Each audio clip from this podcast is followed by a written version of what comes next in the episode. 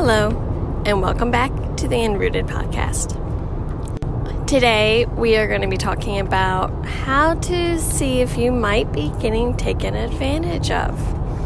This is one of the bigger fears and concerns most women have expressed they have when they first take on their land ownership roles.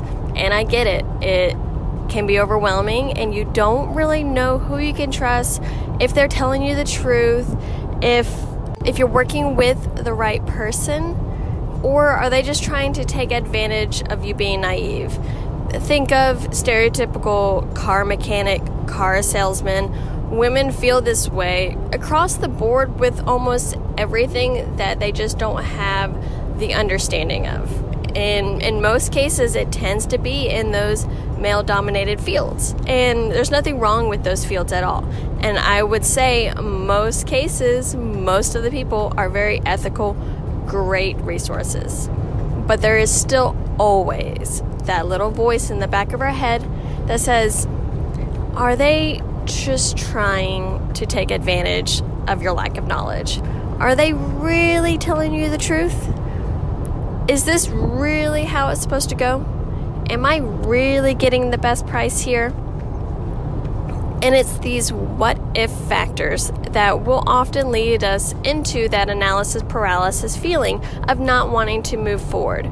That, or we do the vice versa and we just agree to absolutely everything and then have these overwhelmingly guilt, regretful, buyer's remorse type of emotions going through us. Even if it was a fair deal, we may constantly having this regret of, oh, I shouldn't have done that. Oh, I don't I, I don't really feel comfortable with this anymore. But you've already committed or you've already gotten started, or worst case scenario, you've already completed whatever it is that's giving you that ugh feeling. And when it comes to land management, honestly, it's probably doing a timber sale in most cases, a timber sale, doing that clear cut, doing that tree harvesting is one of the most emotional land management practices that you're going to be doing. And I get it. We are taught for years and years to uh, not print this email, save a tree, to save the forest, stop deforestation. We want to save the world and keep the trees and I love trees 100%. I'm in this field because I am obsessed with trees. I love forests. But becoming a forester, I really realized that cutting trees isn't the end all of all things. It isn't the devil doing work. It isn't humanity taking advantage of the land just for their own profits. It's a good tool, it's a needed management tool. And without it, there can be some disastrous effects. And nature is going to do what nature does, but it may be detrimental to your long term land sustainability. All right, so how can you tell if you're being taken advantage of? We're going to be talking about three red flags. Now, individually, these red flags aren't going to be deal breakers in most cases. I'll let you know if there is one. But all in all, individually, these aren't necessarily deal breakers. But when you put them together, and when you put them with that little stirring inside of your gut that says, mm, I don't know if this is right, those are your red flag markers. All right, so what are they? What are these red flags that you need to be aware of to know if someone is trying to pull the wool over your eyes to take advantage of you in either your grief or your lack of knowledge? Number one, that card in the mail. This is probably the most stereotypical and most talked about aspect. You get that card in the mail, you get that email, you get that phone call, especially these days with the phone calls and text messages. But you get something that says, hey, I've noticed you have property. I notice you have timberland. I notice you have forest land, real estate land, whatever. They're going to use different terms, all right? But they're going to say, we buy this. We buy land for cash value. Give us a call at, you know, 111 225432. All right? We can offer you cash value up front. Now, sending cards in the mail to let people know you're in the area for logging, that you do sell and buy land is a marketing tool. And so this by itself doesn't mean that person is trying to scam you. When it does have big words emphasizing cash value, to me that's more of a it's a more of a red flag hesitancy aspect for it. But getting a simple letter in the mail doesn't mean that they are naturally unworthy. It just means kind of put your put your feelers up, you know, stand on your guard. Don't be willing to just jump on this because they're the first person that reached out to you. Because it's also amazing how these cards appear right after a change in ownership.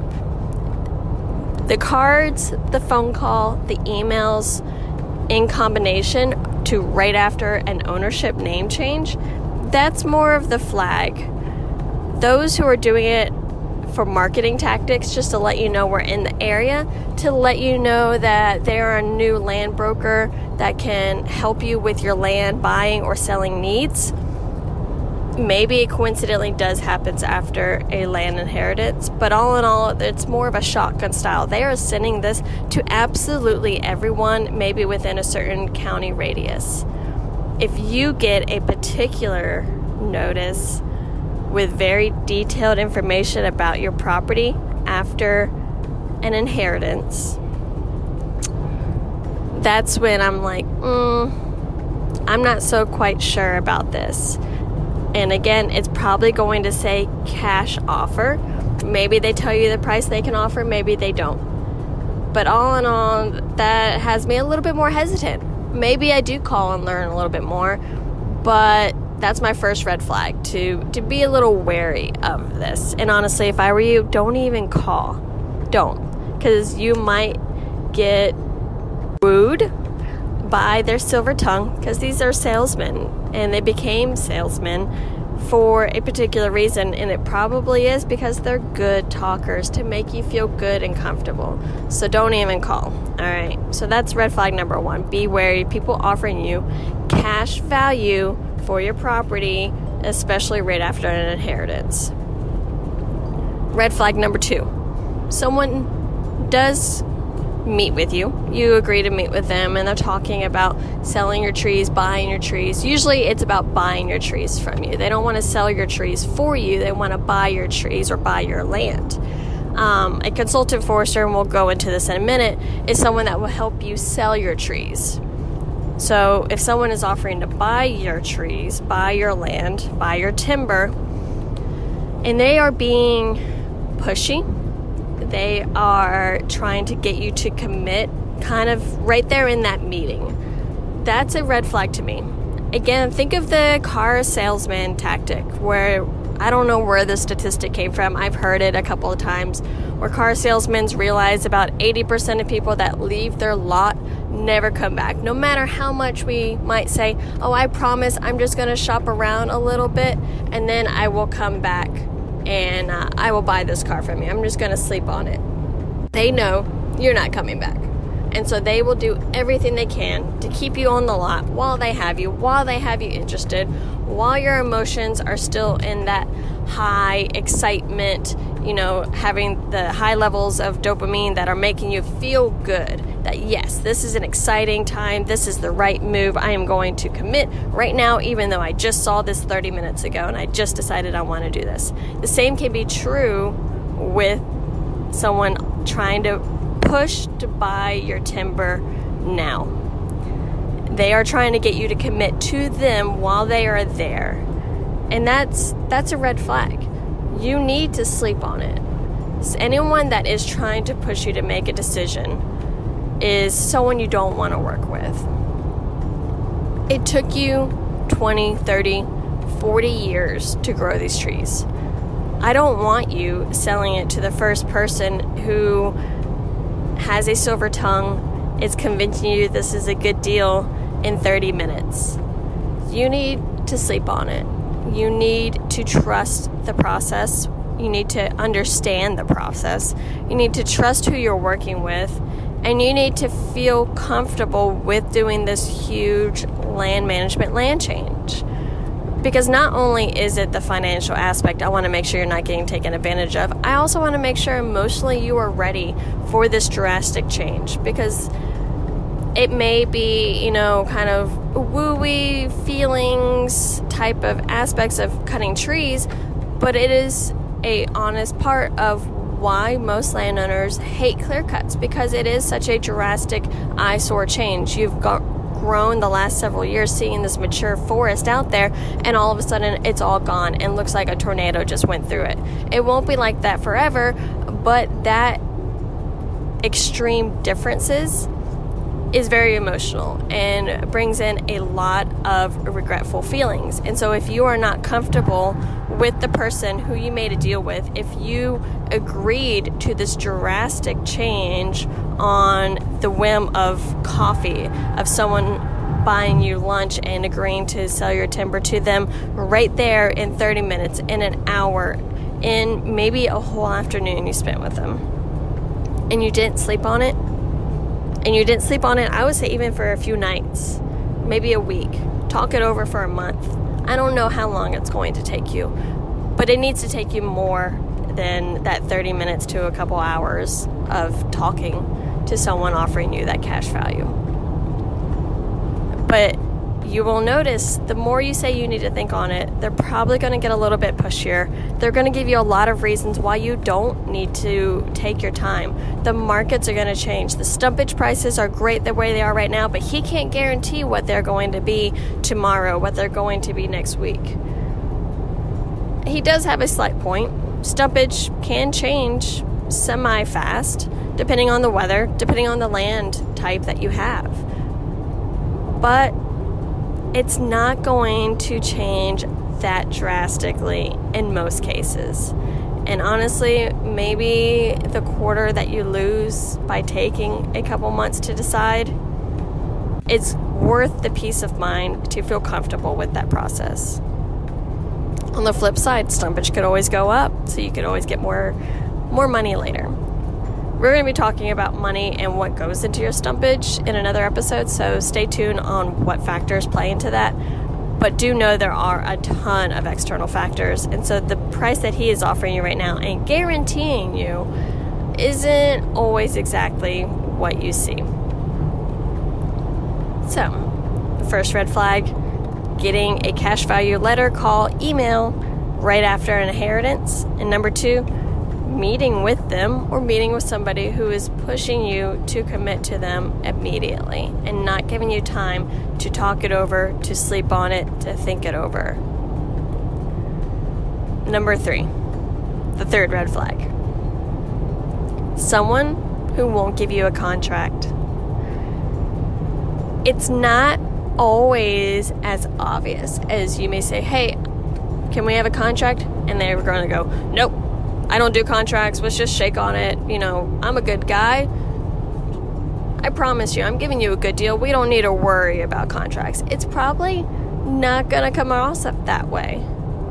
It probably will sound more like, yeah, yeah, I'll get you that contract. Let me let me get back to my office, type up a few things, you know, put your information in there, get everything squared away. But, you know, I got I got my logging crew. They're right around the corner. They can get started tomorrow. I can start moving my guys tomorrow. So, how about while I get the contract settled out, let's just go ahead and get started. Let's not lose any time. Let's not lose any momentum. It looks like it's going to be raining in soon, and I want to make sure we can get to your property before that uh, that that north north front rainstorm that you heard about on the news before that comes in. So let's go ahead and get started. And I promise I'll get you that contract. And you're like, you know what? That makes sense. Like, why wait? He's literally right next door. He's right down the road. He can get started and we'll get that contract. We'll get things squared away. So you agree because it just makes sense. You trust him. He seems like a nice, nice fellow. So you say, okay. He moves his equipment on site. And then you don't you don't get that contract. He goes back to his office, quote unquote, and you never receive that contract. Okay. So you call them back the next day, two days later, you notice they're, they're making some good progress on harvesting your trees. You're seeing the truck loads leave. So you say, hey, uh, I never got that contract. And it could go a couple ways. It could go one, oh, did you check your spam box? I swore I sent it. Let me let me go back. And he searches his phone and is like, oh, you know what? My phone has been acting funny. I'm gonna have to go back to my, my laptop, my computer, back at the office. But I promise, you know, look for this email and you should check you should be able to get it by by five o'clock today. I promise. End of close day, I will get that contract to you. I'm so sorry. I guess it got lost in the inner interweb. Uh, if you if you don't notice it by five o'clock, be sure to check your spam box. It might have gotten stuck in there. A lot of times, my clients' customers' contracts get stuck in their spam box. So check that out and uh, and then let me know. You say, yeah, okay, yeah, no, that makes sense. I've sent plenty of emails that have gotten lost myself. And if you're on the opposite side of myself, you you know I've been trying to send emails and they disappear in the interweb. I don't know what Gmail's happening right now. So that makes logical sense. You've seen that happen. He is probably not lying. It was probably just an honest mistake that he sent it, been wondering the same reason why you haven't sent it back signed. All the while, they are still harvesting your trees. Now, it could also go like this Hey, uh, you didn't send that contract. He's like, you know what? I've just been so busy. I'm so sorry. I haven't made it back to the office yet to to get that to you. I've been trying to make sure we're sorting and maximizing our profits for you and getting everything done right. And you know, Miss Susie down the road, I had to go back up and uh, we had to rehab a couple things for her real quick. Um, and I'm just so sorry I haven't gotten that to you. Let I, I will get that to you A couple days go by, you call again, he's like, you know what? It's in the truck, but it's in my other truck. I got a flat tire and I had to switch trucks. This isn't my truck, it's in that truck and I it's it's there. I promise I will get it to you. I will bring it to you personally. And he never does. You never get that contract. And next thing you know, all your trees are gone.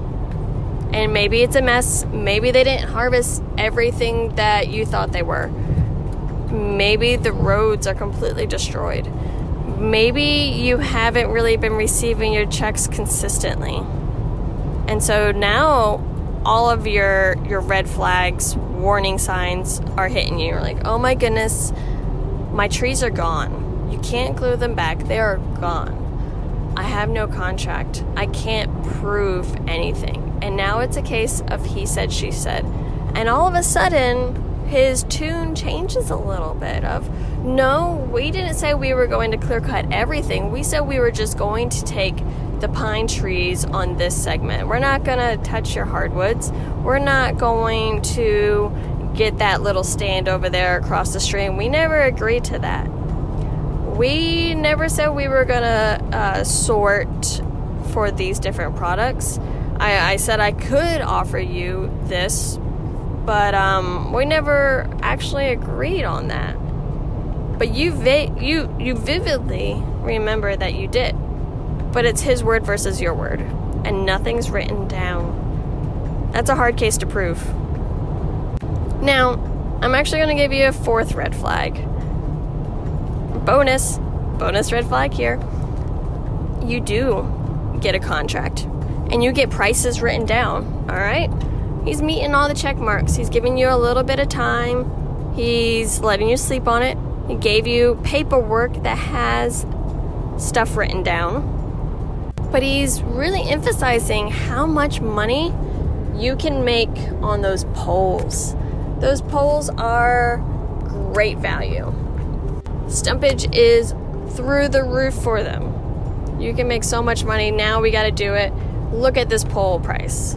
Now, we might be losing a little bit on the pulpwood. I can't offer you as much as down here on the pulpwood, but you're gonna make up for that lack of stumpage right down there over here when we harvest these high quality, high stumpage poles. And he's really focusing you on that particular product with that particular high stumpage value, trying to get you to ignore the low rates for those low quality products because they're low quality products, anyways. No one really wants a whole lot of those. You're not going to be worrying about that because it's low quality, low rates, that's to be expected. But over here, this is where the money meets the bank. That sounds great. You got it written down, you got a contract, He let you sleep on it for a couple nights. Makes sense. Okay, let's do this. You sign it. He gets started. Next thing you know, it turns out you primarily only have low quality products. There are no poles on your tract at all. So, all of those high prices that he promised you, all of those sweet profits, you're going to make all of this money when we maximize our poles, sort out our poles. This is where you're going to make your biggest bang for your buck. And it turns out you mostly had pulpwood and chip and saw. So, all you're getting is that low rate. That low rate he was trying to hide from you, that low rate he was trying to hide underneath the blanket to push aside, saying, Don't worry about this. This is just the low quality products. We're not going to be worrying about this anyways. And it turns out that most of your trees are only low quality products. So now you more or less are getting ripped off on your stumpage rate. But it's not timber theft. It is unethical, but it's not timber theft. You made the deal, you signed the paperwork. So, it is what it is. There's nothing you can really do about it, even if you took him to court saying he took advantage of you. In the end, you signed that paperwork, and there's nothing wrong in the eyes of the law for just making a bad deal. So now you have some four red flags. Some of them, like pushing high quality stumpage value and trying to get you to ignore low values, is a red flag in and of itself, and you should just run. The others are definitely a combination when they pile up on one another, when you get a letter in the mail for cash value, when someone is trying to push you to commit to them, when someone is not giving you a contract. Definitely run. That is not someone you want to work with. It is someone that is trying to take advantage of your emotional state, of your lack of knowledge, and you deserve so much more.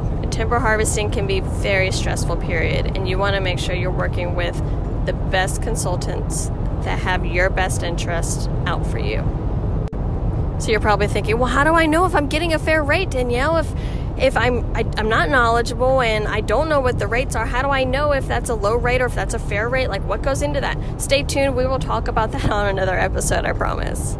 But until then, let me know have any of these experiences happened to you?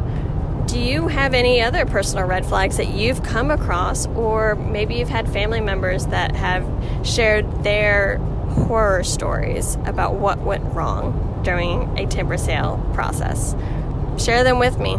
I would love to know. Well, I don't love to know. I would like to become more aware of if maybe some of these folks are using different methods nowadays. So shoot me an email, landonladies at gmail.com. If you found this podcast particularly very informative, give us a shout out on social media, share with your friends so they can be aware of for their situation to stand on guard when they encounter any of these particular flags. Until next time, I hope you have a great week.